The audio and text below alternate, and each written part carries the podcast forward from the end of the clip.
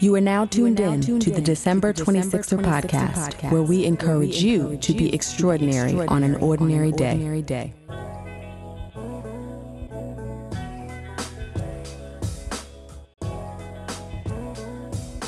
Hey 26er family, welcome to another episode of the December 26er podcast. I am your host, Delisha, and this episode features part 2 of my conversation with pianist, composer, and singer Avery Sunshine. Now, when planning for the latter half of this interview, I had every intention of walking through Avery's career as an independent artist. But if you're an avid listener of our show, you know this is a safe space for an organic conversation, and that is exactly what happened here. We covered a range of topics, which I won't try to summarize in this intro. I'll just say that Avery brought her authentic self to this interview, and she did not disappoint. So, you know the drill. Without further ado, please enjoy. Avery, welcome back to the December 26th podcast. How are you?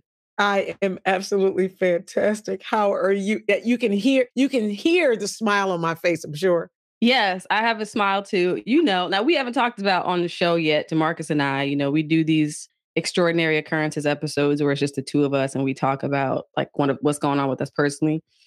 We have decidedly skipped this month's because of what is happening, and we'll talk about it later.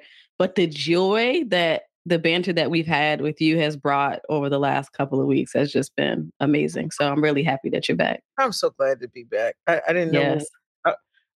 It really was amazing. Yes. It really was amazing. And we're going to talk a little bit about the feedback that we've gotten. But before that, a little bit of housekeeping. Yeah. So we had these really great video clips, right? From the last segment with your fly background that you have seen none of yet. With your, you know, your head wrap, the beat face, your fly sweatshirt, the fly background and all of that. Yeah. But somebody texted me like, 90 minutes ago and was like, are we doing video? Because I'm not ready. So I wish y'all could see my face right now. Delisha, you know, I have a good problem. Yes, you do. The problem is I've been working so much, I could not even stop to get together. I mean, I'm together enough. Like if you had to go to the grocery store real quick, nobody would be jacked up. But if you was on like a red carpet or on, it'd be a problem. It'd be like, it'd be bad. So, but still. So yeah. So people who have been waiting for part 2, who have watched those first video clips, because sometimes we drop the entire video on YouTube as well. So for those of you who are like Avery Sunshine stands, who are going to go look for part 2 video and be like, I can't find it. Don't worry about it. Don't even just listen to the audio, watch the video clips from the first part. It'll be okay. Yeah, but the audio will be there. So I just wanted to make sure people know, because they're going to be reaching out to me talking about what happened to the video from part 2. It wasn't my fault, y'all. No, Delisha, they would turn to stone if they saw me right now. Just straight stone, no bra, no makeup, no nothing. Now listen, I'm in my natural state. It's beautiful. I love it. My husband loves it. It's absolutely fantastic. However, there's a reason you put on makeup when you've got lights and all that stuff. And all. So today, I just ain't prepared, huh?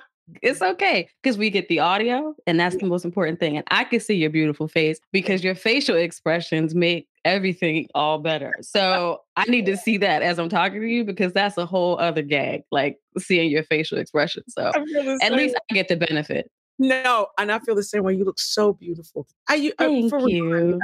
Just glowing. Listen, I'm taking it day by day. I'm doing the best I can and trying not to look like, you know, everything that I've been through as of late. Let's just say that. Yes, I get it. So let's get into it, because I know you have stuff to do today. You got good problems to solve, which we're going to talk about. But so the last episode from the morning it dropped, people were texting me. Okay. Like, oh my God, Avery is everything. She's everything we thought she was. Y'all two sound like two old girlfriends sipping lemonade on the porch, just chilling. You know, people had a lot of feedback, right? And particularly women who are making boss moves in the world and have had similar experiences as you, no matter the industry. A lot of what you said really resonated with them, right? You were speaking your truth, but it's a lot of women's truth. So, and I will tell you, you are only the second guest. This is what I think episode 160 this will be. You are only the second guest in 160 episodes where people have asked if they could dial in, like we Blog Talk Radio, right? Mm-hmm. Yes. You know who the first one was where people asked if they could dial in? Ooh. Christine Swanson, director of the Clark Sisters movie. Get the heck out of here. So you're in good company. Yeah, people were like, can we call in? Is there a live audience? Get here. Yes, you were only the second guest where people have begged me, begged us, is there some way we can call in? Brilliant. They just want to see if I'm really as crazy as I sound. Is she crazy? So I'm asking questions like, I don't know the answer. I'm saying stuff like, I don't know the answer. I know that there is this tightrope that we're on, trying to get, okay. So I said that, well, how do I stay on here without teetering? How am I true to me? I will say that the whole quarantine space has challenged me in that way. And I mean, in a way, and I think we talked about this before, in a way that being on the road, being busy, being all that stuff keeps you from addressing. You don't have to address anything because you're moving. Well, not some of the other stuff that you really need to take time to address. Being at home and sitting with your thoughts and just listening, man. I tried to do yoga. You already know the hardest part of that, right? It's being able to just quieten your mind. Yes. I mean, I'm quiet, right? And then I hear, you too quiet. What's that? Is that a spider over there? I'm a stink. You have to go to the bathroom. Are you hungry? This is really long. My leg hurts sitting like that. Yeah, this yoga instructor, is he going, oh, shoot, how you do that? I'm talking to myself. I can't even quiet my mind. So if I can't quiet my mind, how do I even know what I don't even know what I'm saying because I can't even hear myself. But listen, yeah, I mean, please go because I. And I think stillness is great. I mean, if you study anything about consciousness and inner peace and all this other stuff, they always talk about getting in the stillness. Yeah. But many of us have so many responsibilities, number one.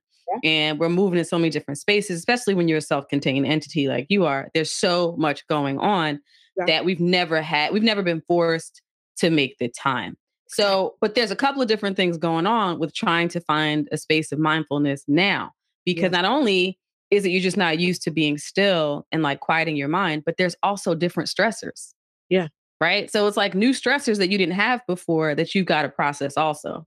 Yes, that's what we were talking about. I think last week, the stressors of, being a business partner with your husband and creating I'm so sorry. You see, I got children. So every time I said I'm in doing a podcast. Listen, doing podcast interviews with parents is a whole other beast. We've been through it. We know how it goes. But you got me all. But being a partner with your companion, right? So listen, you go from we're in the bed together. We don't get to even leave the house to go anywhere else to for your energy to even suck in anything else. We go downstairs to the media room, then from the media room to the studio, and then from the studio to the kitchen, from the kitchen to the, and we have to do those things, and it's like. Okay, wait a minute. I am not even, so we fighting now because we haven't even been away. We are taking in so much of the same oxygen that we're getting. The thing that made us click was that we had all this these other experiences, right? In relationships, you have all these two worlds come together, and it's like that yin and yang, and it works, right? But if it's a yin and a yin and a yang and a yang, because you're in the same bubble. Not for a week, not for a month or 6 months, but for over a year. Yes. What we have to deal with, the things that we were talking about last week about, and the I don't know if I even went into it, part of the issue last week. So of course, now we're in the same bubble together. That's one new stressor.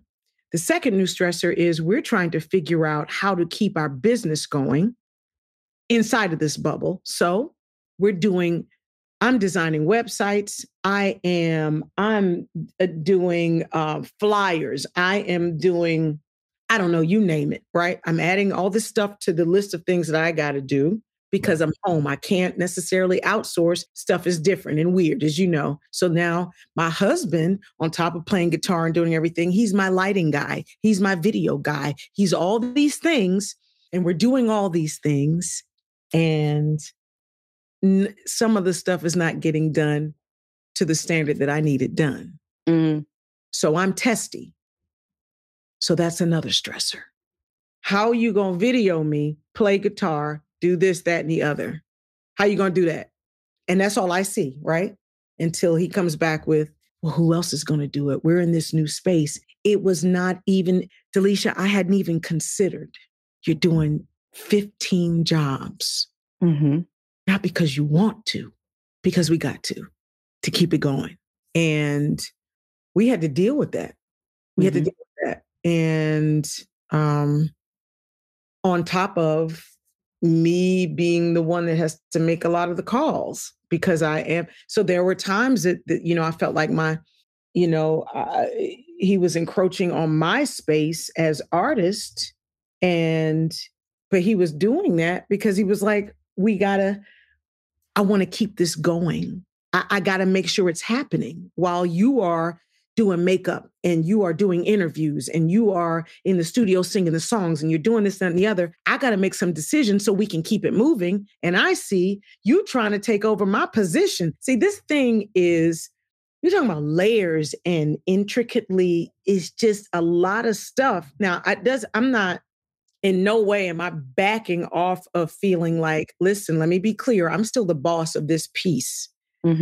Another good friend. I think last week I told you one of my girlfriends talked to me. We had a conversation because I was dealing with it. But a few days later, one of me and my husband's male friends said to me, because I was dealing with that whole balance of the marriage and the work. And he was like, listen, while you're able to shift to business, sometimes your husband is not.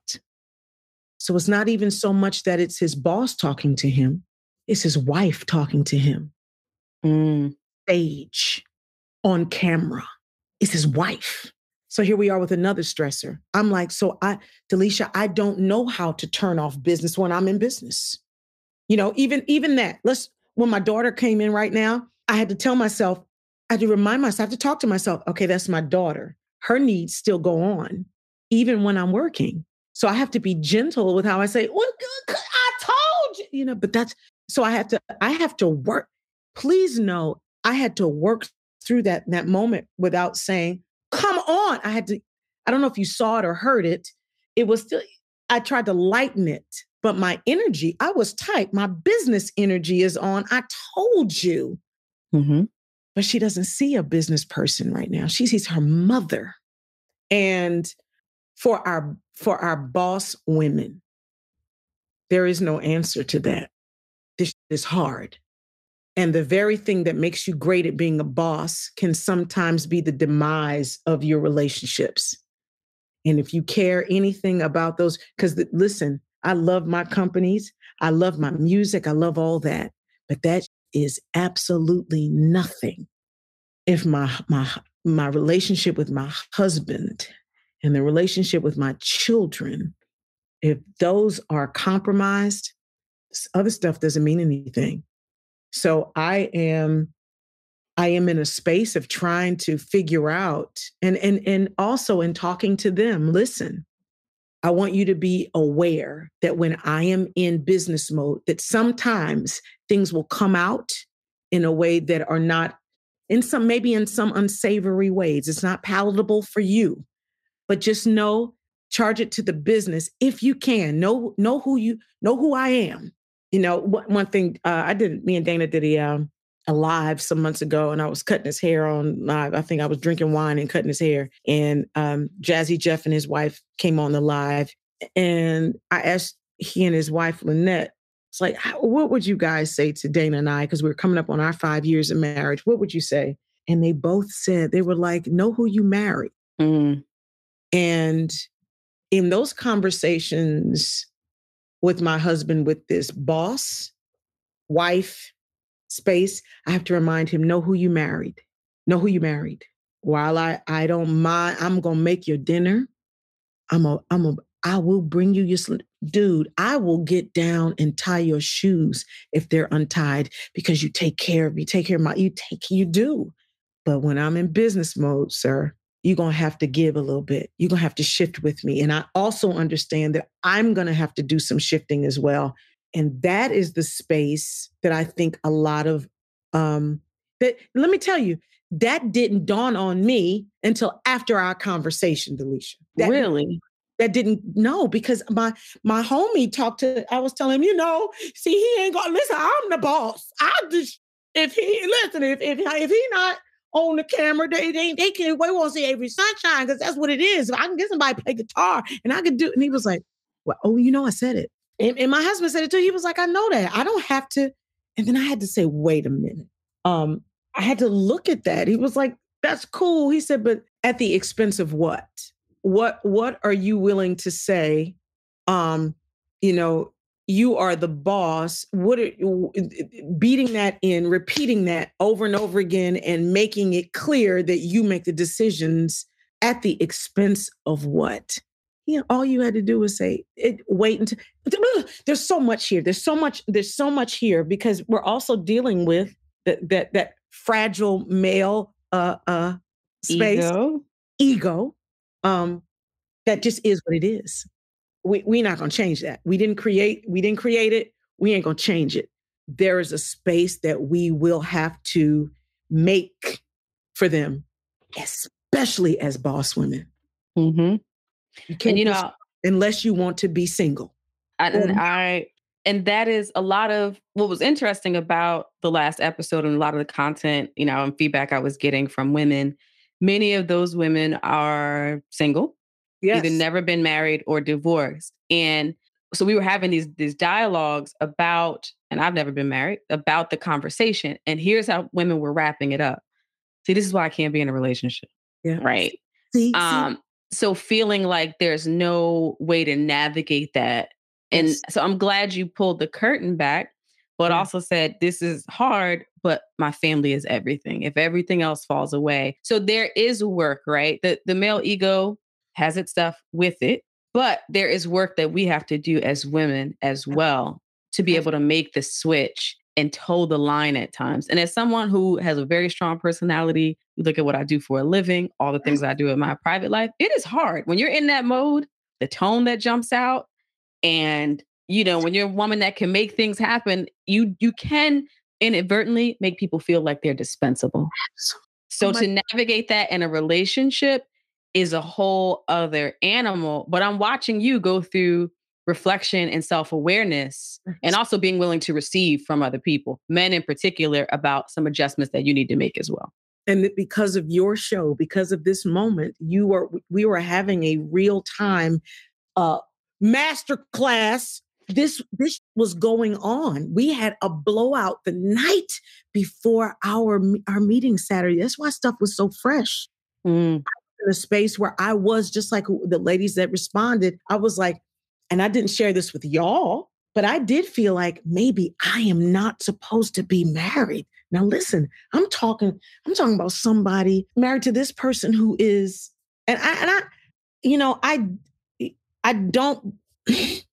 had to deal with this week. I do not pump my husband up for other people. I don't say things to make other people think that he's better than what he is. If that makes any sense. I actually feel this way about this guy.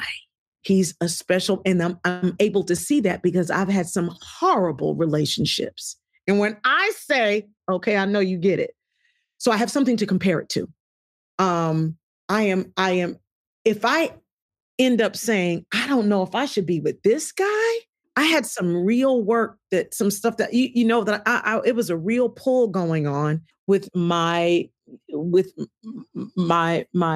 bossness and being a wife. I'm like, maybe I'm not supposed to do that. There's a part of me. This is who I am. This is how I make shit happen. You know, I and if I can't be that way and be married, I can't do this. And it took a guy to say, that's cool, but do you want to be single? And if you want to be single, then you give yourself as simple as this. No fancy words or anything. Give yourself everything that you need without any concern for anybody else. Mm. Because the first thing you got to do when you're in a relationship is say, okay, all right, I know. Okay, so look, okay, you like it like that? All right, I really like it. It's too cold in here for me. Okay, well, I like it I like it at 40. Okay, I like it at 90. Is fighting over having my way about 100 degrees in here and 40? Is it worth not having you in the bed with me at all? Mm-hmm. And it's not. So guess what I did? I literally went and bought a weighted blanket. You can't see it. A weighted blanket. Because what's more important to me is what this human being brings to my life. And working through that. We can do it. Boss women, we can do it. We have to be willing to stop and also have the conversation. That doesn't mean that you diminish who you are, but you will have to make some changes. We will. It just is what it is. If you want to be in a relationship with, and I'm going beyond relationship, man, woman, romantic, your children, you've got to make space for your children. And that same muscle just goes across the board. You use that same muscle for all of your relationships, your friendships. How about that, Delisha? I can't be a good friend. I found myself in spaces where I'm getting invitations for things and I'm never available. Mm-hmm. Because I'm always working. I'm never, oh no, I can't come to the baby shower. Oh, I can't come to the wedding. Oh, I can't. And a lot of times it was rightfully so. I'm on the road. I'm in Rome. I can't get there. But there were times that I could, that I didn't. And I chose being busy. It chose, and maybe it was a way for me to stay insulated so that I wouldn't feel the responsibility or pull to be involved, because people would already know she's busy. And, you know, it's funny you should bring this up, because I've talked about this, I think so, on the show. Uh-huh. And my entire life, I've been the kind of person where people want to be friends. They want to, you know, I click with people, it works, you draw people in. But I've had particularly a lot of men in my life who've been like, you know, you're great. Like, we have great conversation. When you're here. My friends love you. My family loves you. But there's a piece of you I've always felt like I don't have access to. And I think for a lot of women who move in the world like this, there is a protective measure somewhere where we isolate a piece of ourselves. Yes. And it's easy to do that when people, if you're the kind of person, when people reach out to you and they say, I know you're busy, if they start with that, you set up this precedent that you want people to have an expectation that you're not available to them. You're right. And you have to ask yourself, where is that coming from? Yeah, there are a lot of demands. You are, an artist who's on, and we know how independent artists make their money. Like, you are on the road, but there's something deeper there, right? Yeah. That I think you've tapped into, like, what is causing me to never make myself available to people in a very real way, even when I can be. Exactly. And that's the thing that we miss. It's not just boss women. It's not just not being available for a romantic relationship. That same piece, you're keeping yourself from being available in any relationships. Mm-hmm.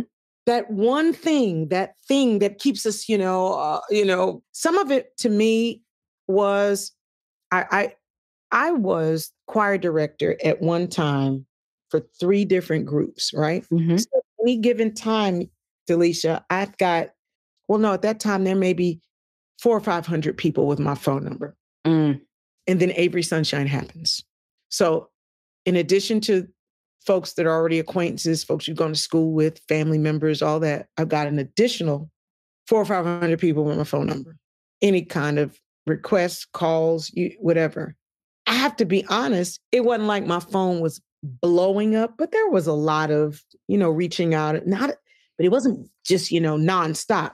But there was something that made me feel like I needed to take some of me back. Mm-hmm. And I didn't know how to, I'm holding my breath for the time that's, cause I do get weird. I have gotten weird calls. Listen, can I need $1,500. And it's like, this is a joke. Those calls, you know what I mean? And you get enough of those and you're like, you don't. So I don't answer the phone, but then guess what? I'm not answering the phone also for the calls. I have to say this. I got a call from Dawn Lewis, and I can say it. Dawn freaking Lewis. Two N's, Dawn Lewis. I was about to say, don't forget the second N now. Listen, last week, and I was on the phone with somebody else and I didn't answer. You know why I didn't answer? Because I figured she's never called me before. We exchanged numbers. She must want something. Guess what she wanted, Delisha? She wanted to tell me that the song that I sang for somebody else blessed her. Mm.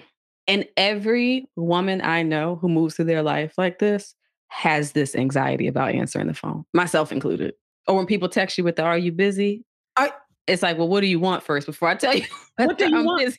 Because you feel like that, because some people take too much of it. Because I got a text this morning. Hey, can you do something for me? Sure. What I need you to do, I'm agree to do it, but I need you to send that information to Stephanie because Stephanie has to make sure my schedule and everything is in place. Okay. But can I ask you one more? Then see, Delisha, you know, the kind of morning I was having, I got all these papers and two computers here and my phone and stuff is going on and babies. And I don't have time to stop and answer the tiny little questions. And if I give you a little bit, you're going to keep pulling. When all I need to do is say right at that moment, yes, I can't talk about it right now. Put everything in such and such and such, and we'll get to it. That would have been the end of it. But I didn't. The natural part of me, Delisha, wants to engage. And I'm afraid of that too. I want to make these deep connections with people. So this is something I've learned about myself. I meet people and immediately I feel, especially if that thing is happening, like with me and you, immediately we talked and it was like, this is like my little sister already. What is that? I've been afraid of those moments. I've been afraid to allow myself to be in that space. So know that I'm practicing with you. When you text me or I text you and it doesn't take me 53 weeks to get back because I'm trying to figure out how to respond so I don't give you too much energy so that you don't feel like you got to text me every day. I've created this kind of prison for myself. Rather than just being free, if I can answer, I can. If I can't, I can't. It's okay. It's okay. And this is where we might be the same person because people don't know, you know, how we met, right? Yes. And I won't take too much time, but you know, so we have this shared connection in Tacoa. Shout out to Tacoa, former guest of the show, longtime friend, you know, who said to me, "Oh, you know, guess who's coming on the radio show? She knows I love you, you know, whatever." So she said, "Hey, I'm going to connect you guys." I'm like, that would be great. Now I'm still thinking it would be great for Avery Sunshine to come on the December 26th podcast. I told you you're in our top 5 wish list of people we wanted on the show. I was waiting. I was trying to wait till we were like on before that happened. No, but you know, honored. Do you understand? So listen, but let me back up, right? We haven't even talked about your music, which is crazy. I remember the first time I saw you, there's only one time that I've seen Avery Sunshine by myself. Because as I told you offline, I always bring people, right? But that first time, it was the Apollo Music Cafe. And so this was like 2010, you know, whatever. I rolled up to Harlem by myself. And I remember you hit the stage. It was just you and Dana. And in that moment, I was like, we are meant to know each other. Like, I don't know when, I don't know how, but we're going to be friends, right? But then I thought that was just me standing out, like, you know, just being a fan and whatever. So fast forward all these years later, Tacoa says, I'm going to make this happen. Like, we're going to get her on the show. And I was really excited. And then my life turned upside down, right? Mm-hmm. So I get this email, you know, Tacoa makes this introduction and everything. And after a while, I'm like, I got to say something, explain that, you know, we're going through loss. And I send this email and then my phone rings. This is George. And I'm like, who is this? Right. I pick the phone up and it's you.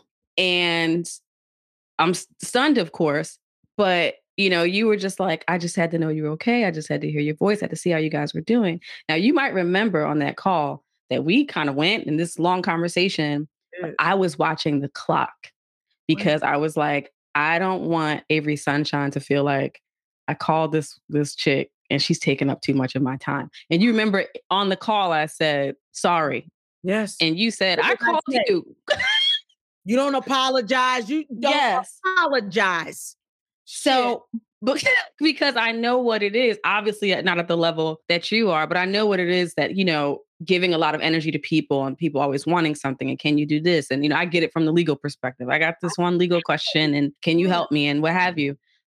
So I was, I'm hyper sensitive to that and sensitive to, am I texting people too much? Or like, same thing. They sent me, I want to make sure I respond, but I don't want to respond where I'm saying more than it. And it's exhausting. It is exhausting to try to present yourself to be this person that's always just in the sweet spot with whatever you're supposed to be. And it precludes and it prohibits genuine connection when you do that. It is. And did church, can we take up an offering? The sermon has been had. Delisha, you know, but you're right. It prevents, and which is this is exactly what we're talking about, preventing this real connection, holding up that whole boss thing. The idea of having to hold yourself up in this space where you're touchable but untouchable. Mm-hmm. You know, all I can think about in that moment is when my homie says to me, you know, so I'm untouchable as Avery Sunshine to my husband, right? But I'm touchable because I'm his wife. And in that moment, he something didn't go right. I just have to tell y'all what happened. Dana was playing guitar. And I said to my dear husband, baby, we got this show. It's live. You sure we need to have just me and you?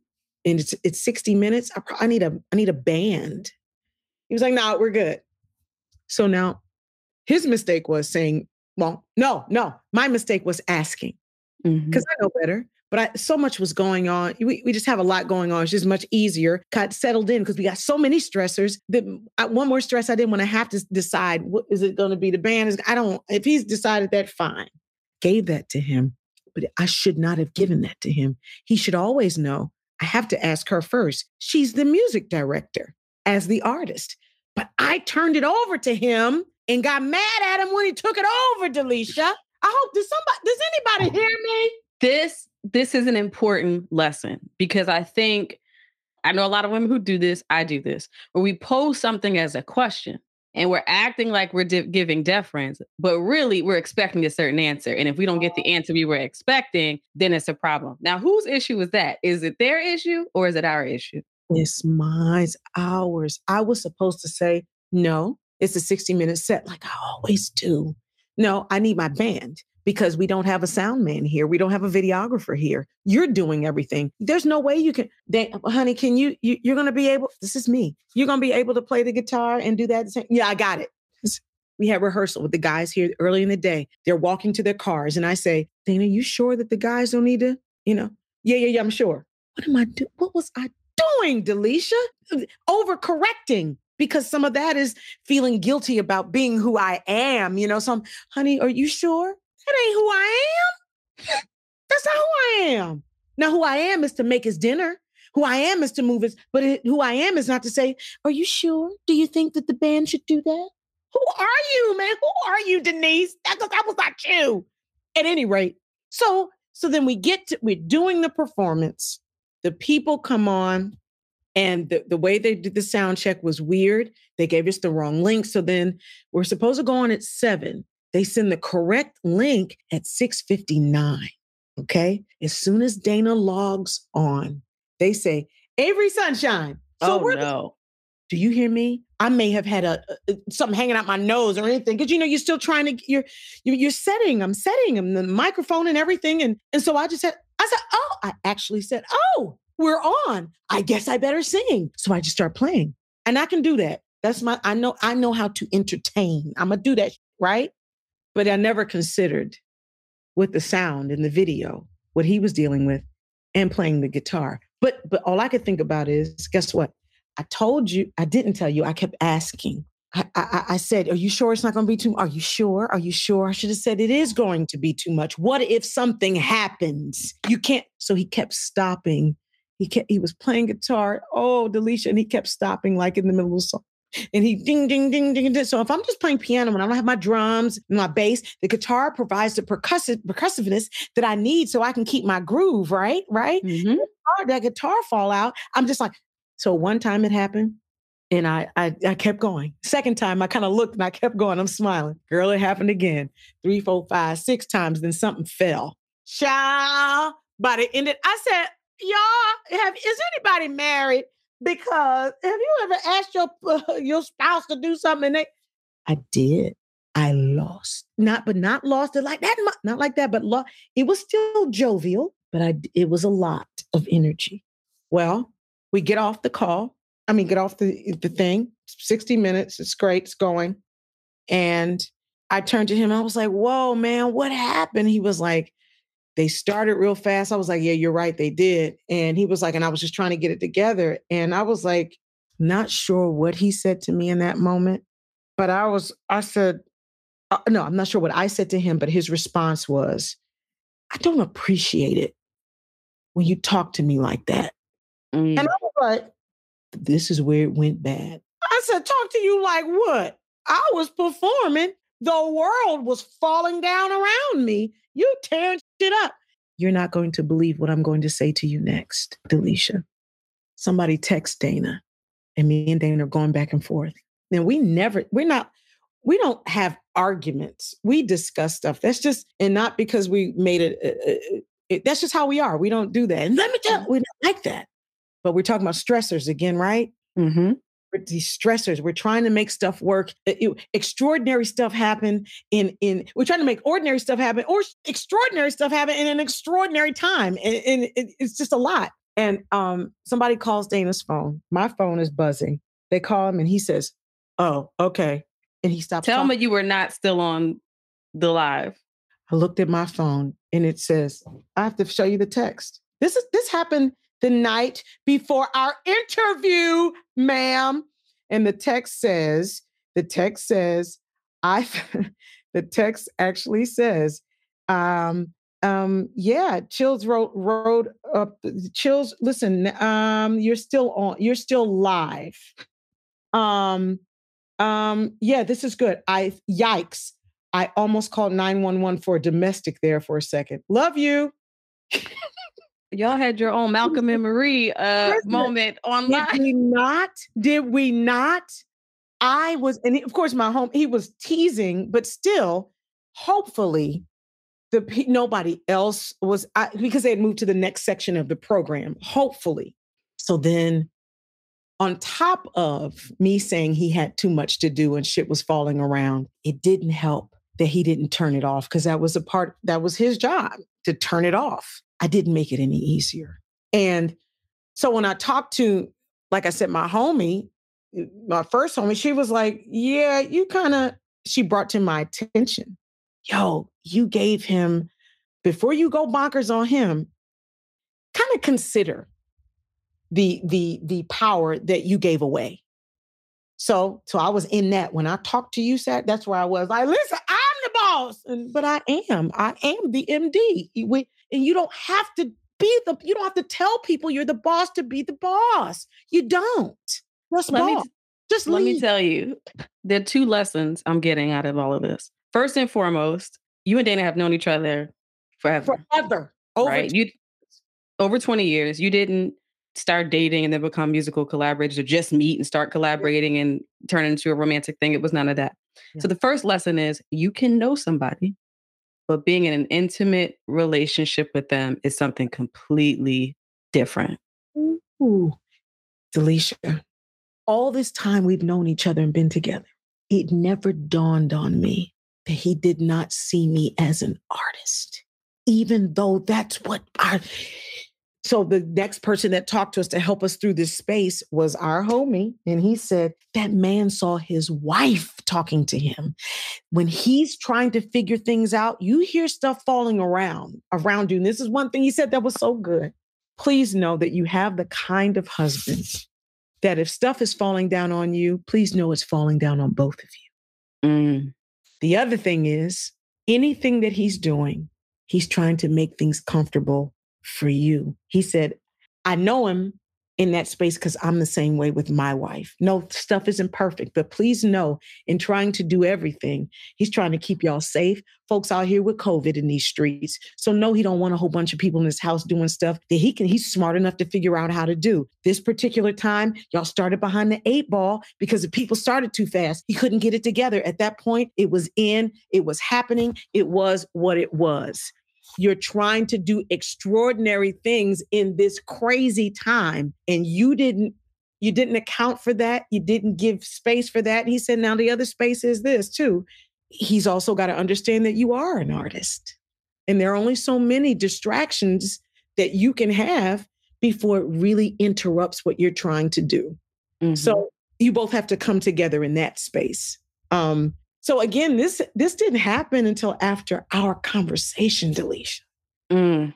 After that's when I talked to, our brother, and I was like, wow, I hadn't considered that. I hadn't considered that I'd given my power away, and I hadn't considered how he looks at me. And I can say all day long, it don't matter how he perceives me or how he sees me, but it does matter mm-hmm. when you are a boss and a wife. And a mother. It doesn't matter how my daughter sees me. So when I get off with you, I got to call her and apologize. Mm-hmm. She wasn't calling me to say, hey, turn on Malcolm and Eddie. She wasn't doing that. She was calling me. She was asking me, hey, Mom, you asked me to do something. Where's the credit card to do it? Mm-hmm. I didn't plan. So I have to deal with that. I've got to deal with that and also say, you know who your mama is. I'll start there. You know who I am. Mommy apologizes. Not sorry. I apologize for that. And I'll work on managing that in a different way the next time. And you have no idea what the December 26th podcast means for me and for my own self advocacy. Mm-hmm. My self-awareness and what kind of chronicling what has transpired this last week. And you are experiencing, please know this, an even more solid relationship with my husband and my children and my friends because of this week's events, because of these conversations, because of me taking the time to stop, to deal with it, mm-hmm. which brought me back to that, right? Taking the time. What else? I got to take the time to deal with me. And this is why, one of the things we say on this show all the time is that everything that happens is pushing you into purpose. It's pushing you. Every crazy thing. This don't make no sense. Why are we stuck at home? But every occurrence is pushing you to exactly where you're supposed to be. And it doesn't always feel good in the moment. But eventually you have that hindsight 2020 moment where it's like, oh, okay, right? Exactly. If someone would have asked me a week ago or a week and a half ago, you've been following Avery for 11 years. Why are you guys just meeting now? And why are you meeting while you're grieving? She's got this. To me, I was like, this of all times, this is the craziest time, finally, over a decade. But it's gone back to this point that I'm always spewing about things happen exactly when they're supposed to. And this is why I love this show, because I come with an agenda. It's always about promoting the guest and their story and what have you. But it's also a moment for reflection and catharsis. And we always end up going into a direction that we didn't expect. Delisha, my mother and I, me and Dana, we've been talking about why it's so important to do things afraid. You do it. Whether there is one person listening or what if God has put that thing in you to do, you have to do it. You have no idea how important December 26th is for somebody like me who is grateful to do interviews. I'm honored to talk about my stuff, want to talk about Lumac, but sometimes I'm exhausted and I just want to talk about what I'm really feeling. I don't want to be shallow. I don't want to scratch the surface. I want to say, I feel crazy right now. and you give me I just have to toot your horn for you. And I've got a little horn. It's downstairs. It's the baby's horn. See, next time, if I'm on again, I'm going to bring that horn so you can be tooting for you. You moderate in such a way, and it is a gift. So thank you. You moderate in such a way that you pull out the jewels. You pull out the honesty. It's not hard for me to create my own agenda, because you set it up in such a way, your brilliance just goes before you. And I just want to make sure I say that to you so you hear it and you feel it, and it is recorded, that your power, your brilliance, your beauty, honey, it is an inspiration, it is encouraging, and it is needed. So if you ever feel like, I don't know if I should do this, if it's one person listening, if it's for you, if ain't nobody listening, Delisha, and you needed to do it for you, or when it is 160 gazillion people, just be as amazing as you are and know that you are needed.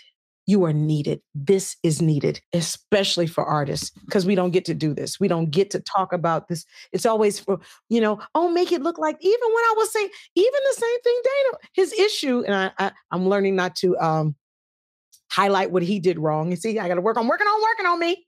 But I do want to say this, his space where I don't like how you talk to me when people, in front of folks like that, it's like, no, how did I make you feel for you? Forget everybody else. Mm. I don't want to have to consider all of that. How did I make you feel? You feel first. How am I feel? I was going somewhere else with that. I just got excited. I forgot too much coffee. I was going somewhere else. How was I going with it? Maybe it'll come back. I don't know. Whatever the case is, know this. I needed this. And it is cathartic. And I appreciate you saying that for a number of reasons. I shared with you offline, as well. I was like, we've been going through a lot. We're still, we haven't missed an episode of this show, an episode dropped since the first year. And we're in the third, over 3 years now, right? So we're committed. Through quarantine, we figured it out. But both of us are just spent, DeMarcus and I, because people don't realize how much work he does behind the scenes. And I just get to kind of bounce on and record. But one of the things that we said very early in this show, it was like, it might've been like the first, because the first 15 episodes were just me, like telling my story, 20 minutes. And then it was like the first episode, our first guest, shout out to Jeff Lindor, he was talking about something in his story. And we were like, no, like this is different. Like this, we get to come as Black people and say, see our humanity, Black and brown folks. And we have some allies that come on, but see our humanity outside of all of the glossy and the package testimony. Cause we got the package one too. Right. But right. The visually experience and the glow up, and we've got it neatly, we can tell it with a bow on it. Yes. Right. But there are all these things and all of these insecurities and flaws and lessons that we don't really get to share. Yes. Because we've been socialized that you don't talk about what's going on in this house outside of this house. And that permeates. Oh, and I'm sorry to cut you off, in that same place that the space that we didn't create for those people to call us and send us text, what did you do? What did you do? Same thing you did, right? You're like, oh, I'm sorry. I'm taking up too much of your time. Why do we do that? Because we haven't created that same space for I'm treating you like I'm treating myself like I treat everybody else, right? And that's the other lesson. Now I'm jumping ahead, but that's the other lesson I got of what you were talking about, in that relationships, in any kind of relationship, we have to extend grace. And the reason that many of us can't extend grace is because we don't even extend it to ourselves. So if you don't have grace for you, right? How can you have grace for other people? Oh, come on, Delisha. I am taking up offering right now. Delisha's Cash App is... No, but what you're saying is so that, and I'm glad you said DeMarcus, we thank you, both of you, for your work. And I want to make sure I acknowledge him too, but you're so many times that's just it. That's it. I don't extend grace to myself.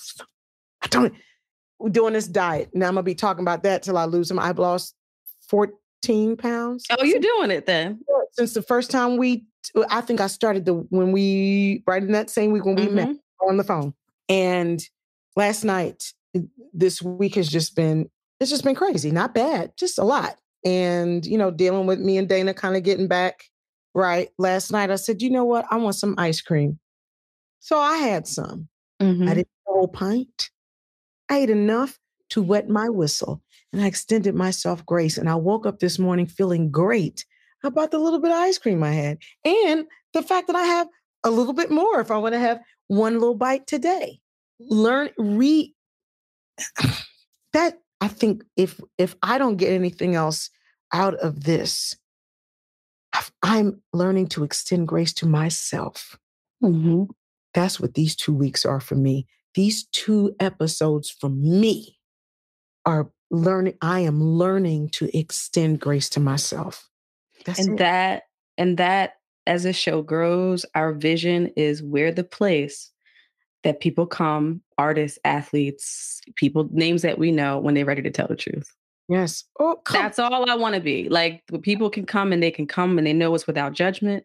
You can speak your truth. There's no agenda. You're not trying to bait and switch embarrass you. None of that. Leave your PR person over there. When you're ready to tell the truth, this is where you can come. And hopefully you feel empowered by the end of it, not beaten down, but empowered by the end of it. That is our vision for what we're building. Oh, honey, I'm a witness. I'll be the poster child. Okay, good. And I'll put makeup on for that. Speaking of makeup, listen, I know we have not promoted anything about your brand that I wanted to promote for good reason. For good. But it's important to mention Lumac Beauty. I have to mention Lumac Beauty. Yes. So talk about it. Lumac Beauty is my new baby. And, I just decided to coin it as the place where you can get the right brights for women of color. Mm. And you don't have to say, oh, that's too pink or that's too... I found these amazing colors, my staple colors, red, orange, and pink. And I have 4 other ones that look good on us. They absolutely look good on us. And I have gel liners that go with these matte lipsticks. You can kind of make the shade what you want it to be. If you want it to be that super bright red, don't put the liner on. If you want to get the liner and make it a little bit darker around the lips, and I wanted to create something where we felt like I can wear this bright red and feel amazing about my lips. I don't not feel like they're too big. They're great if they are big. As inner tubes, they're fantastic. If they tiny little lips, they're wonderful. And again, more than anything, to honor the beauty of our lineage. Mm-hmm. You know, that we see in our faces and in our beings. And that's all Lumac Beauty is. Just when you putting that lipstick on, you that you're reminded of your grandmother's lips or your great grandmama's or your father's lips or something, and the beauty and the miracle of our existence as a people. Mm-hmm. And it's in stock right now. That's what ain't it? Ain't it in stock?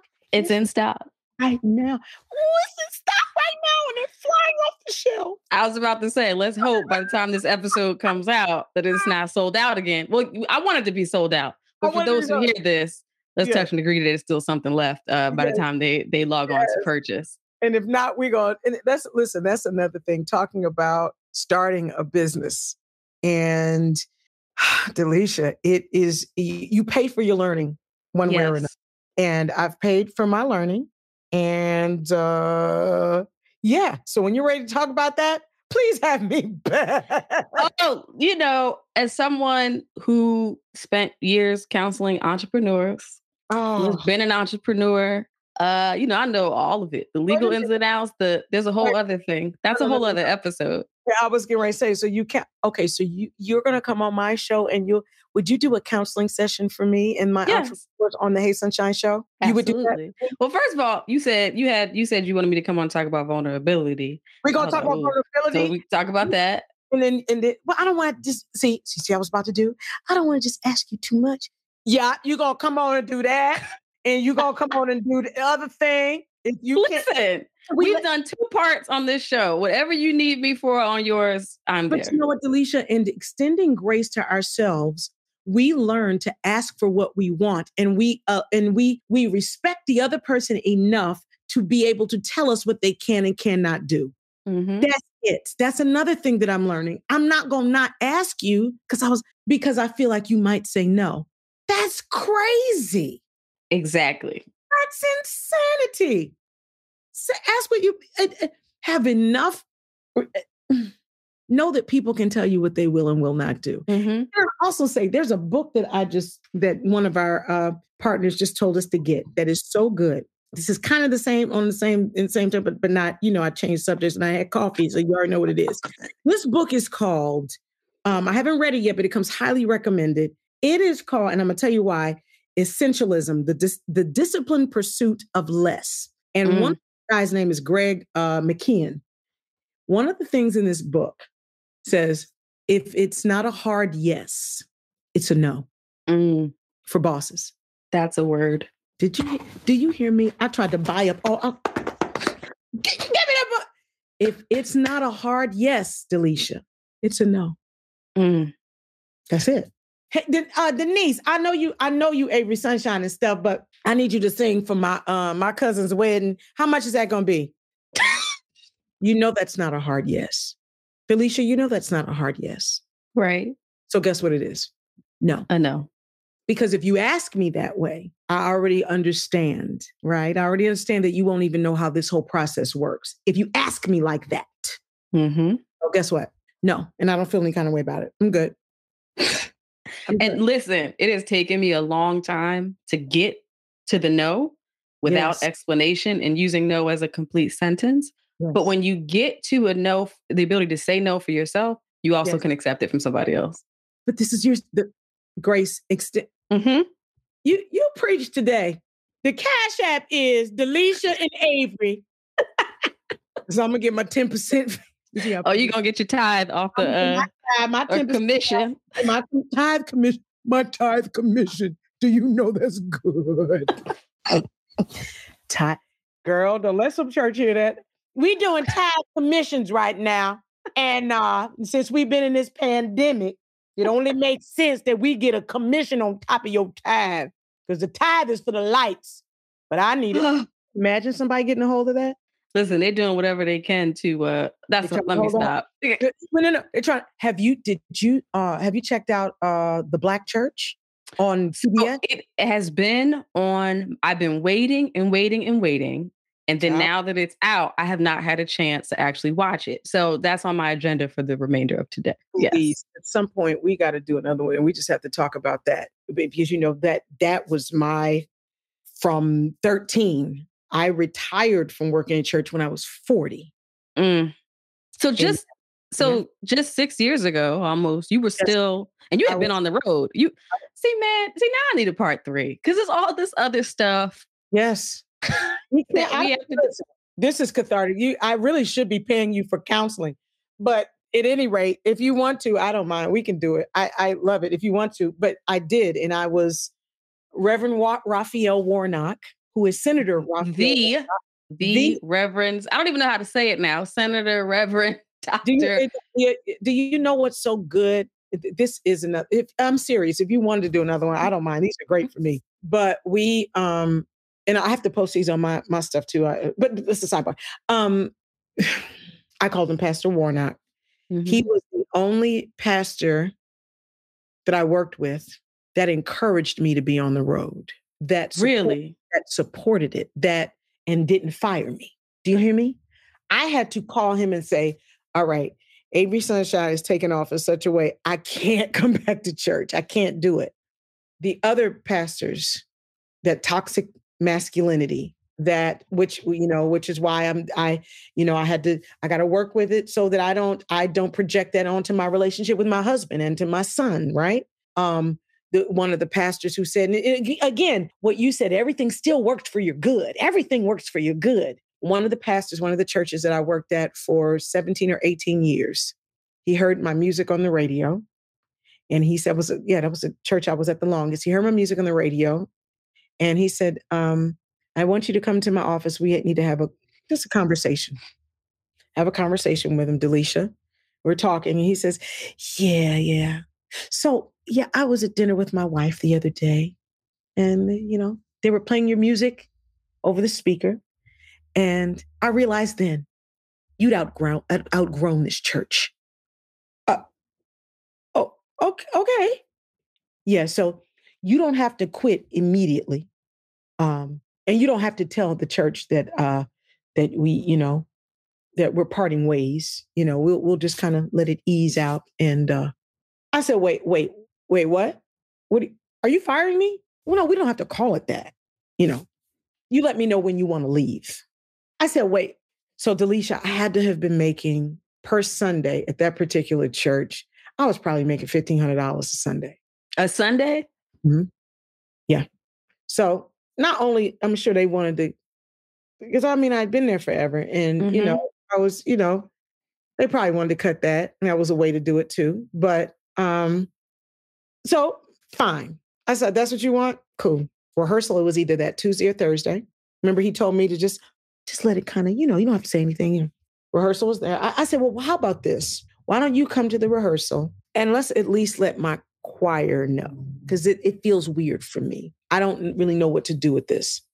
He says, okay, I'll come at the end of the rehearsal. You have the rehearsal. I was like, okay. He shows up at the top of the rehearsal. So I'm directing the choir. We're doing warm-ups. Mm-hmm. Right. I see him walk in. I stop. I sit the choir down. I said, pastor's just walked in, because he said he was coming at the end. And this is about control, but go ahead. It's about control. So he came in. I said, pastor's coming in. Listen, while he's walking down to speak to you all, it's exactly what I did. While he's walking down to speak to you all, I just want you to know that he told me I had outgrown the church and that it was time for me to go. Oh, I said it, Delisha. And I love you all. This Sunday will be my last. And I love you all very much. Pastor, would you please come on and talk to the choir? And I sat down. You talk about hearing a rat piss on cotton. He, I know that was being a little bit messy. I didn't have to do it like that. I could have done it differently, but at that moment, that's what I needed to do. I needed. Mm-hmm. I was crushed. The band that they had was because of me. The people that people joined. Delisha, people would join the church because I was at Spelman, and the students would come over from Spelman and Morehouse because I was there. There were people, and I was like, you're not even going, I'm not saying that you're supposed to keep me on forever, Delisha, but just don't do me like that. Mm-hmm. I'm holding my computer because it's going apart. They have balls enough to at least say, Denise, you've been here for, listen, I'm afraid to lose you. I'm afraid that your career is going to take you away from us. I'm afraid that you're going to be one of those musicians that just doesn't show up once. And I had never been that. Mm-hmm. Never been that. So he's projecting some stuff onto me instead of using the new Avery Sunshine thing to his benefit. Because guess what I would do? I would be on the road. Guess what I did when I was on the road? I talked about Ebenezer.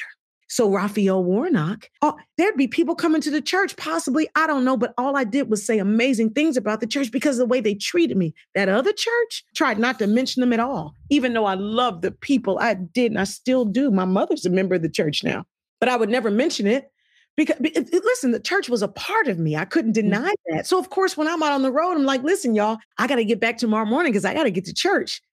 As a businessman, had he been smart, let her stay here because she's going to talk about the church. Right.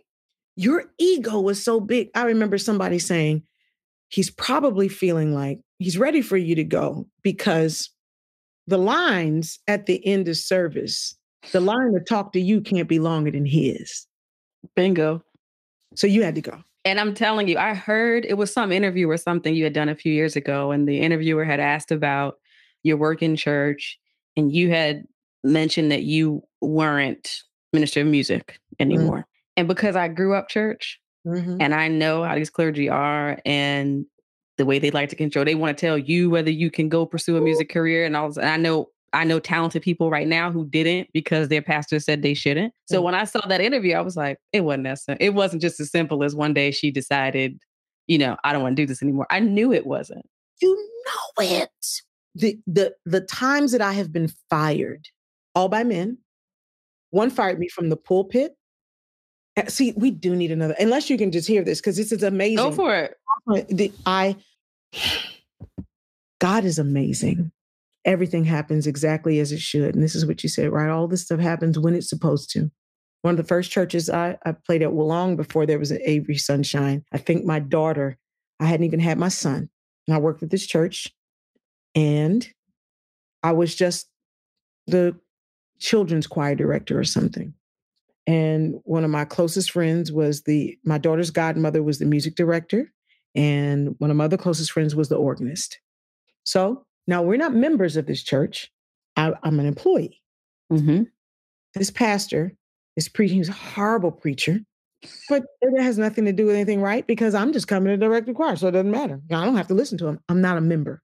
I'm doing a job. Just like if the electrician came in to make sure the lights were working. I know it's a little bit different, but still, it's kind of the same. He did not. I finished the song with the choir. Amen.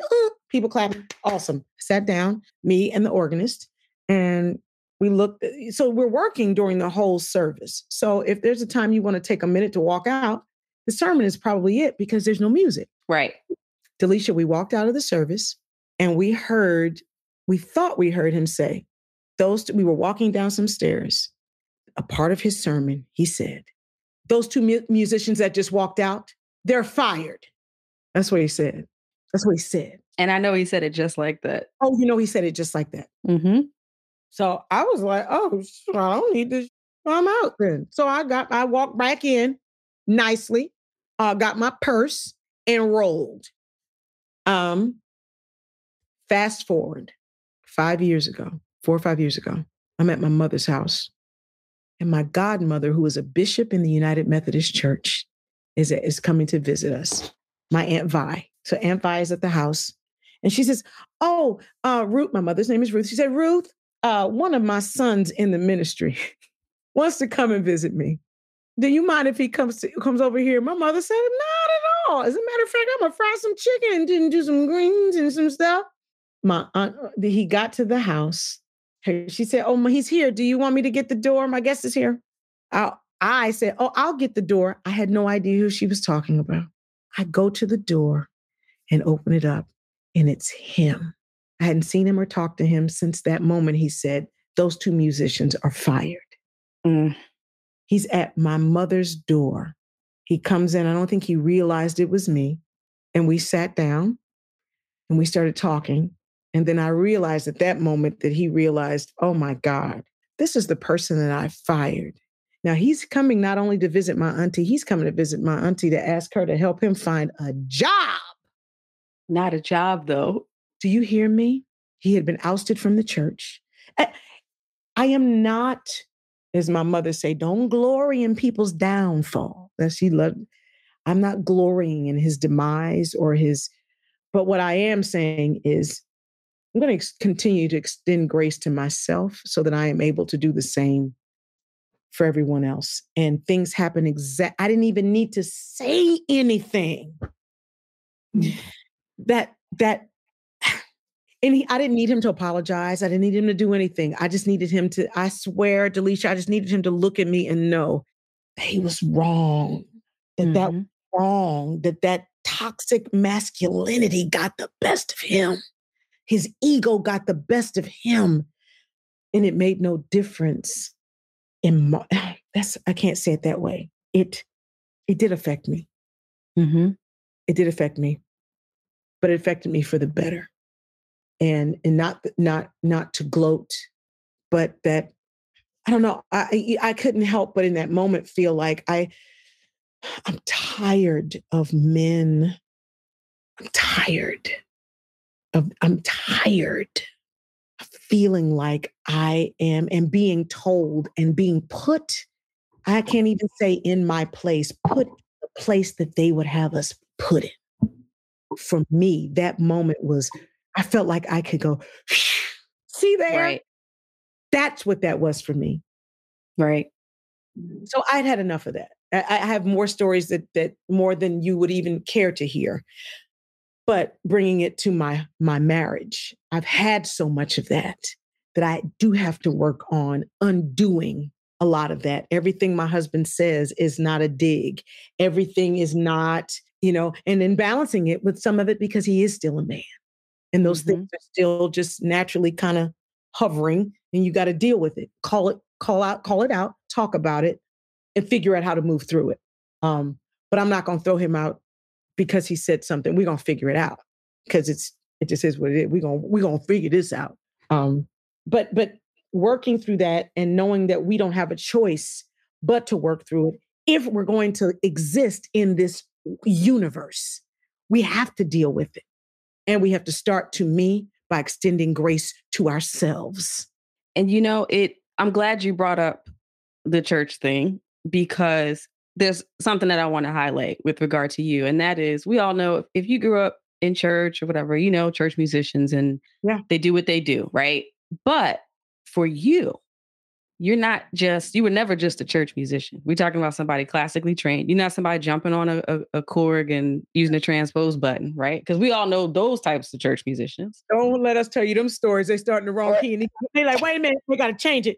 Oh, we keep pressing the button all hard. They don't read music or whatever, right? And nothing against those music. They are great, right?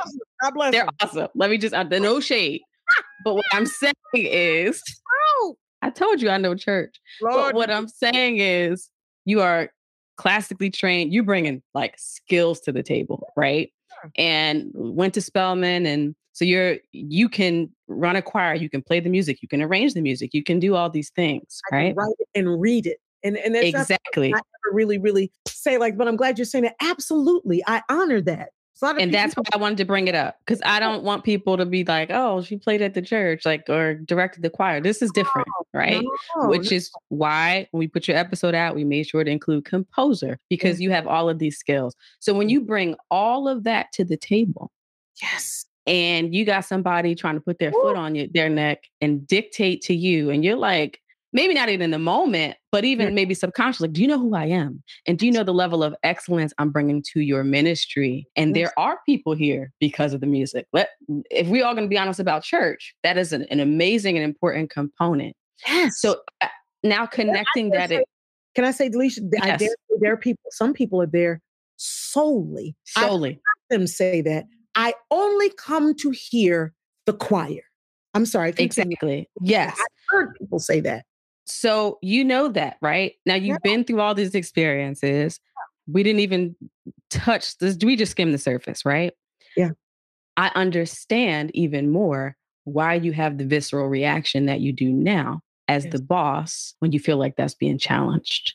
Yes. Because you've given and you've given and you've invested and you've invested for somebody to be able to just stand up in the pulpit and say, those musicians are fired, or we can decide how you tell them, but you're out of here, right? So when you've poured out in that way, for that to be the reaction, those are wounds. You might be healed from them, but they are wounds. And those wounds and all of our experiences really feed into, if they haven't been healed correctly, feed into how we react in other situations. So that situation may be a marriage, but because you've had that toxic masculinity experience, now today you have Dana, who is someone who works for you, yes, but is also your husband and only wants the best for you. But you got all this other stuff going on in your past that jumps out sometimes, right? It's like a fight or flight, which you're not going to do, right? Because of what you've experienced previously. And those are the things, that's why it's so important. And so important, I think, for us to have reflection as women about like, there's a lot of good that comes out of those experiences, and you become really strong and you're a boss, you know how to navigate. But what's the thing underneath that when somebody strikes that chord, we bark?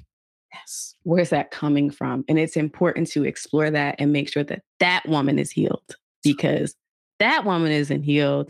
Then you feel like you got to be fighting when you really don't have to fight. And you can be a boss without fighting. Yes. That's what we're going to have one on that. You can be a boss without the fight. You ain't got to be clobbering people to say you. But that is the thing that I didn't learn. I didn't learn that from my mom. And it was not reinforced. And what I did learn was reinforced by these, like you said, these wounds. So you do have to fight. You do have to make noise. You do have to tell them, I'm supposed to be here. No, I don't have a master's in it. No, I don't have a doctorate in it, but I've studied. Mm-hmm. I can, you said it. You said it. Thank you. Listen. Week though, this week has been the healing of these wounds. Yes, the scars. Yeah. I may be scarred, but I'm healed, and that's where I'm going to. Right. There's a scar here to remind me what I've gone through, but the scar is healed. It's healing.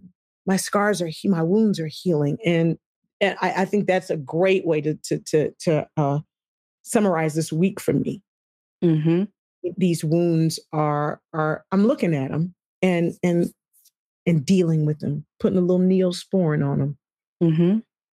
acknowledging them, because that's the space. Even with even with the Lumac, the scars from my mother's, of the scar of knowing that your grandmother said, "I can't take care of you," and my mother didn't look at it that way. My mother was scarred. She's like, "They didn't want me," but I look at it like, wow.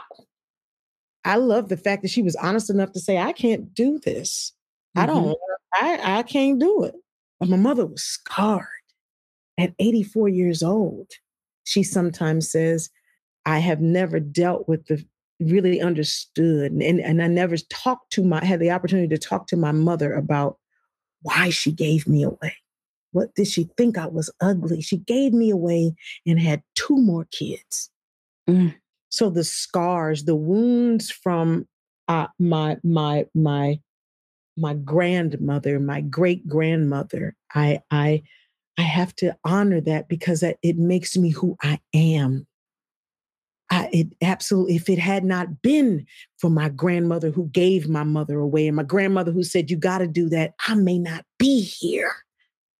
Mm-hmm. My mother may have died. So in honoring our lineage, honoring the whole picture, in honoring my relationship, I got to honor the whole thing. In honoring me, I got to honor all my wounds and my victories, all of my what is healing and what has been healed. And we in this thing real time right now. I certainly appreciate. I appreciate the space. That I could really, really, really, really take this thing apart like this, really analyze it because I just hadn't. Right. And, we didn't get into your music catalog and all of that, but I at least wanted people to know the woman is trained. Like she's not just tickling these keys. Like she's the real deal. I needed them to at least know that. Yeah. I could pull out some. I got, I think early last year, I pulled out put on some Scott Joplin. And let everybody see that, I do read music. I know what's happening. Now, I choose to boogie down. Then, I could do that. But I can, I don't know. But thank you for that. I appreciate that. Yes. My horn, so I could blow my little horn. But listen, I have to ask this question because it's a part of the show. Before I forget, describe a time when you had to be extraordinary on an ordinary day, even though that's been the last 2 whole episodes, but describe a specific time. I had to be extraordinary on an ordinary day. Okay. Cause I've got one. I think my dad's second memorial. Mm. I had 2 memorials. We had one here in Atlanta and one in Chester, my hometown. And the memorial here was absolutely beautiful. And the one in Chester, it was almost a shit show. And the pressure of having to do 2 memorials in 1 week, first of all, it's just a lot. And it was really hard. That was hard to being there for my mother and me. And that's the one that I recall. I know that's kind of sad, but I feel I was proud of myself for not acting, because I really wanted to be. But and I'm grateful for I did have my tribe came up to help me and make sure that my brain stayed together and I was good. But I really felt like I had to be extraordinary on that I guess that wasn't an ordinary day, but it kind of was, because we all do, right? We all go through it. It's ordinary life stuff. But that was the time I felt like, okay, if you, the proverbial big girl panties, if I had to wear them, that was it. Mm. That was it. And you didn't ask me this. I just have to, in the other time when I got back here, I don't know why it's all around. Maybe I'm saying it because I just need to encourage you and DeMarcus. When I got back to Atlanta, we rushed to get back here. And when Daddy died, and we get to the hospital and they said, oh, we moved his body. He couldn't stay there. His body's an hour away. We had just gotten off a plane, Delisha, me, Mom, and my daughter, because we were on a girls' trip when Daddy died. And we couldn't see him. And again, I had to keep it together for my mother. I could not fall apart on my mom. So I didn't for a minute. But that day, I'm proud of myself for that. I'm proud of, I certainly was extraordinary that day. Lord have mercy. Because when you're talking about, if there was a baseball bat, I was going to go through that VA and just, because it was just like, y'all got to be kidding me. He was an hour away. You're like, oh, yeah. Sorry. Mm. But those are the things that pop out. Yeah. And, you know, I'm not going to go too far down this road, but that's like the dirty little secret about like death and grief. Like the worst of people come out at that time, and old conflicts resurrect, new conflict. It's a whole other level of rage on top of selfishness, and people are self-serving, and that's everything we're dealing with right now. So this resonates with me, and you and I talked about it a bit, you know, offline, and it's the loss, but it's all the stuff that comes out of the loss as well. And you trying to find a way to find some sense of normalcy in the midst of all this, and like pull yourself together and do what you need to do. Mm-hmm. So it's ordinary in the sense that, yes, we all have those stories. Yes. Particularly in Black families, because we just deal with loss differently than others. But it is extraordinary in that oftentimes as Black people, we don't have the space to be like, I'm just going to take a leave and get myself together for 3 months or 5 months or what have you. We can't do that.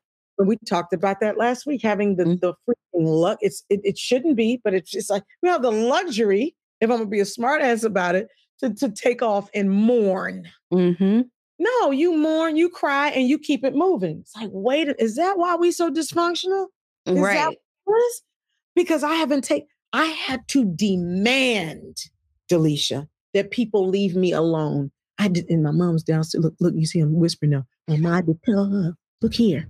No, today, no. Well, you ain't going to talk to me like that. And because I know she was mourning, but it's your husband. That was my daddy. Mm-hmm. And I'm out of all four of y'all's kids, I'm the only one doing everything. Mm. The only one. So no, if I don't deal with me, I wrote a song called, Don't Count Me Out. It's going to be the first single. And I never do this unless I'm, you know, like you said, I'm doing a short interview. Talk about your music. I never slide in. I wrote a song called Don't Count Me Out. I wrote it to my husband because I was so absent, Delisha, because I was so busy taking care of everything else. When I finally dealt with me, I was absent. And he'd ask me what was wrong. And I couldn't tell him.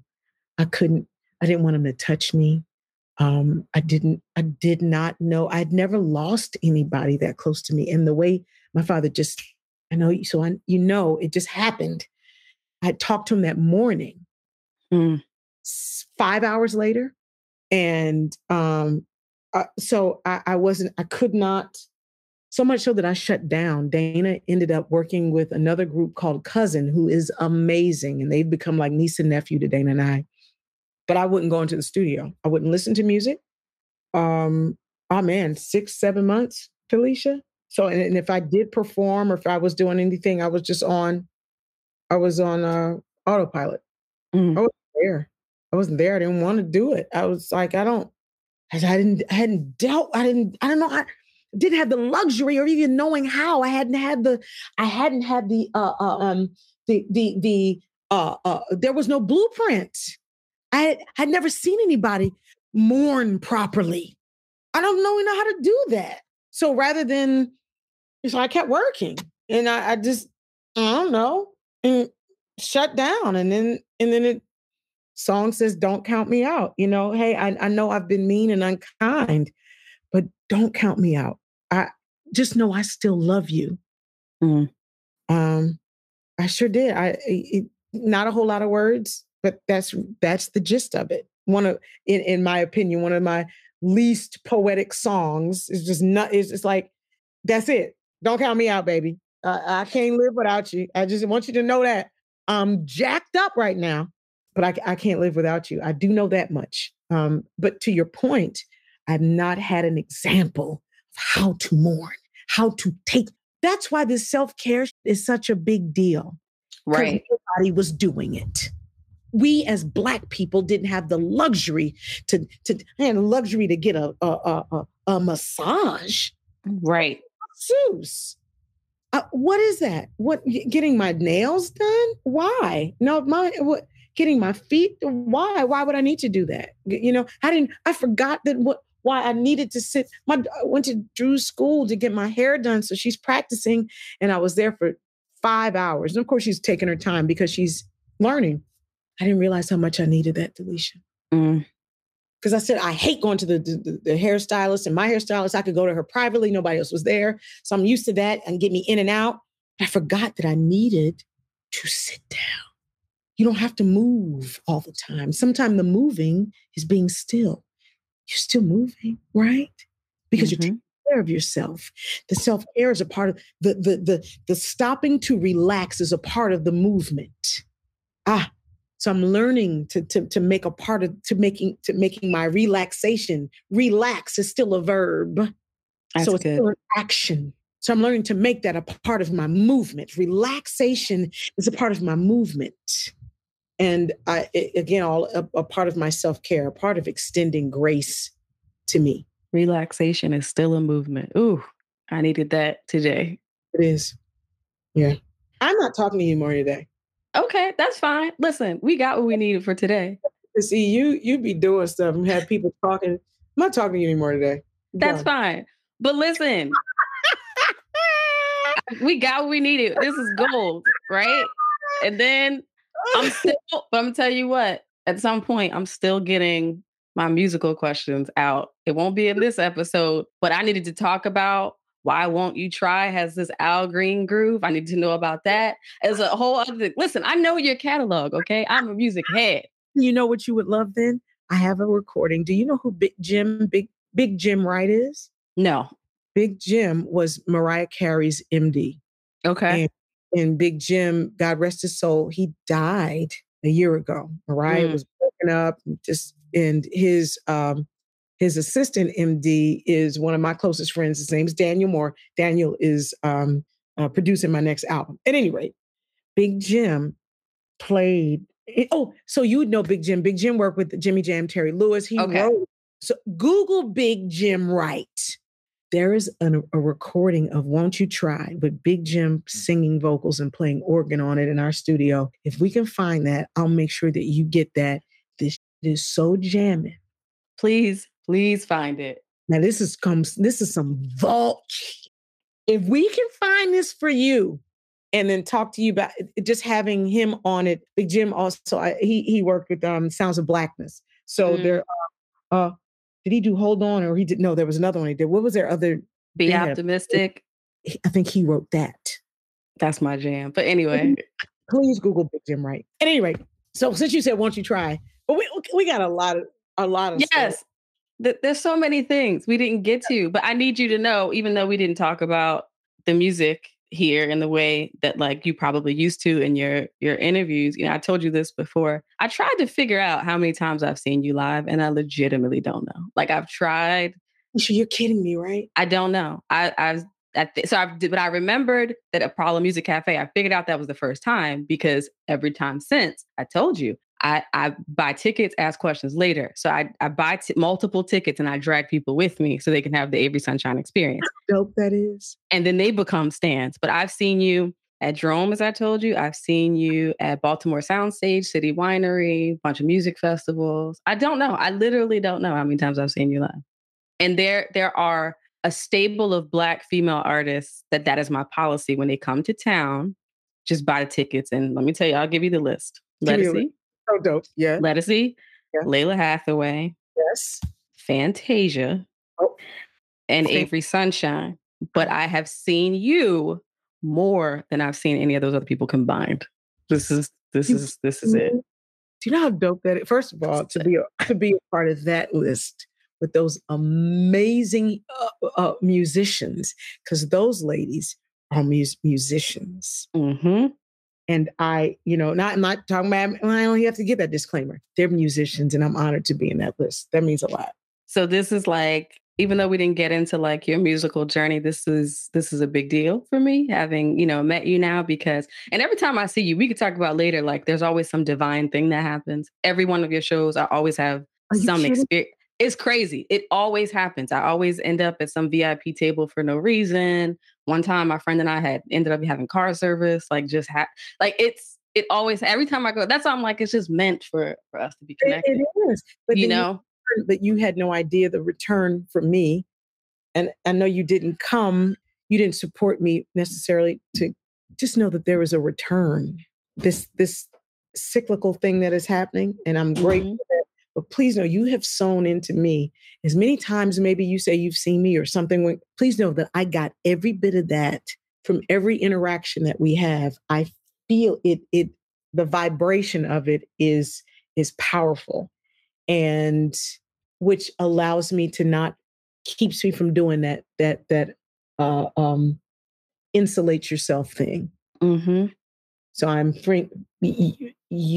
I have to be honest and say in the last year or so, you're the first person, you and Tacoa. Look, I'm putting y'all together.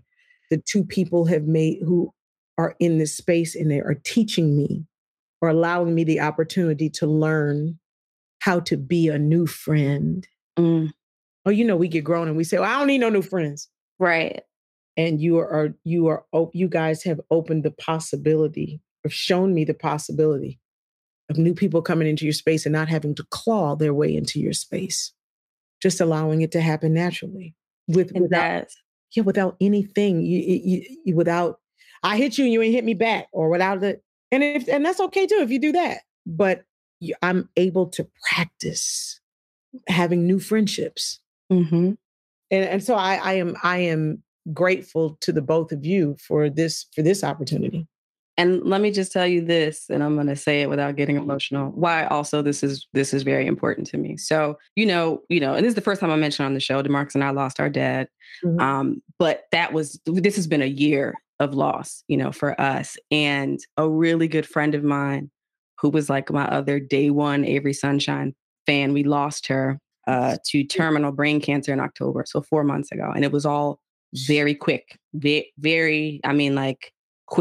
And so my friendship circle has been reeling, and her sister and I are, our friends, and has been reeling. But when we found out that this was happening, she was the first person I wanted to call, because we had this love. We got off on like knowing about artists before other people knew about them. Yes, and yes. So I talked to her sister, shout out to Zandra. And, we said she has to know that Shaughnell was a day one fan. Yes. So the fact that she's not here for this is hard, because she would be over the moon. I mean, just over the moon. But also, one of the last conversations that we had, she said to me, it's your time. It has to be your time.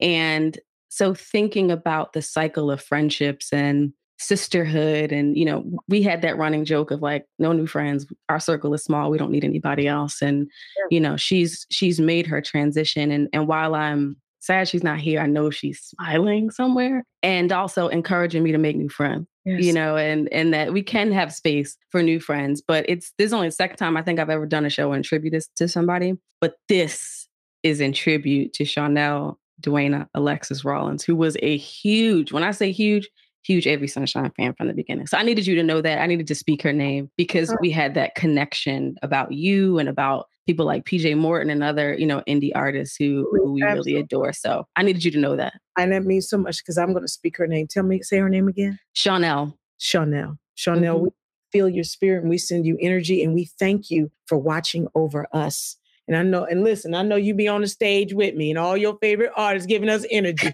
We appreciate it. Now I speak to it. Listen, I speak to it. I that's how I am able to move through and understand transition. Mm-hmm. And honor, you know, we talk about our angels. Why wouldn't they be our loved ones who've transitioned? Mm-hmm. Why wouldn't they be making sure that, you know, we're right where we need to be, or right when I was about to fall, I saw this. I saw it right before I tripped. Thank you. Say, I thank you, Daddy. Thank you, Shaughnell. Just another thing to add to my list of angels. Exactly. You know, so this past year has been a lot of transition, you know, for everybody. And I was just talking to her sister last night and I said, you know, I got to mention this. Hopefully I won't cry, but I got to mention this. So I needed you to know that, like, you've got some longtime fans out there, people who ride with you. They wait for the new music to come out. And I know being an independent artist is not easy. And there are many things that come with that. There's a freedom that comes with it, but there's a level of responsibility that is very different, you know? So I want you to know that there are those of us who we wait for those tickets to drop. We are there. We making noise, and you bring everybody out, the auntie, the kids, you know, the church folks, you bring all of them, you know, so. And they be all confused. Like, you here too? Well, wait a minute. You know, that's why they be confused. They say, is she drinking and singing? Is she speaking in tongues and drinking? Can you do that? Yes. Yeah. Yes, you can. Well, I mean, I'm a whole human. Yes. So I'm looking forward to you. I'm glad now we had this downtime, because this wouldn't have happened if you were out on the road. See? But I'm looking forward to you getting back out there, and I'm gonna still be buying my multiple tickets and telling people you gotta hear this. You gotta hear this chick. Like, I know I can't explain it. Just come. You'll see what I'm talking about when you get there. But please know that we as our indie artists and all artists exist because people care enough to share us. So thank you. And you know, we're talking about all this. You gotta come on my show, and I got to know about your story, and I gotta know about just talk to another boss. I'm ready. And I'm ready when you are. An attorney, who I know you know. I know you know. So we're gonna we'll send the official invitation.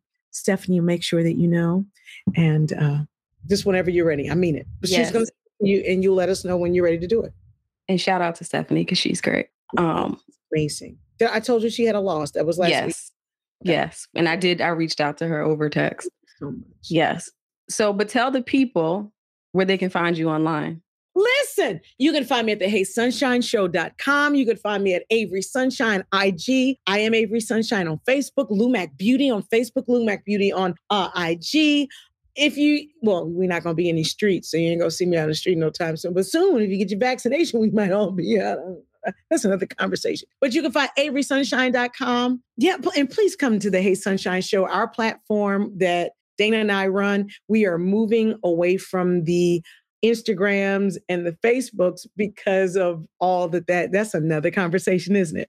But we are trying to make sure that we have direct connections with the people who want to deal, who want to follow us, who want to know what we're doing. And, you know, so and for the folk who are signing up to the Hey Sunshine show this week, they get 20% off of Lumac. So if y'all go to heysunshineshow.com, we'll have a little something for you.